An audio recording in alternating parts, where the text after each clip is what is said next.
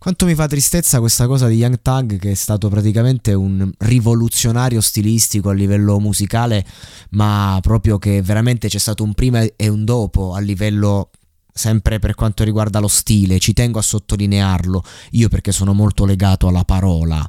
eh, lui invece ha portato una rivoluzione da, dal, dal, campo opposto, però eh, a livello di vestiti, a livello di immagine, è stato un fenomenale, nel senso una personalità infinita e, e devo, usa, devo, usare appunto è stato, è stato perché con tutti sti capi d'accusa mi, mi fa veramente tristezza sapere che, che, un artista del genere sta chiuso dentro un carcere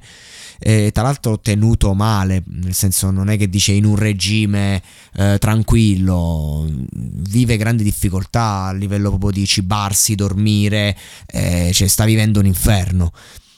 se le, i capi d'accusa che sono stati mollati verso di lui sono reali, per carità, per carità di Dio è tutto giusto, eh.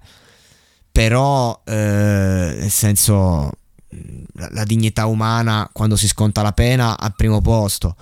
Eh, seconda cosa, però, è proprio a livello artistico, che io dico, ma porca puttana. Eh, do, do,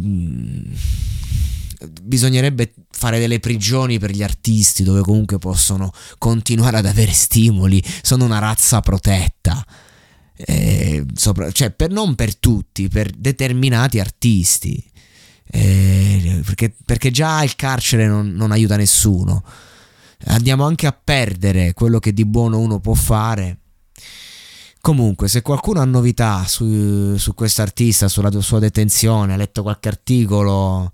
qualcuno che ha una SEO ottimizzata più sul, sull'americano, eh, magari può rilasciare un commento e così ci aggiorniamo un pochino.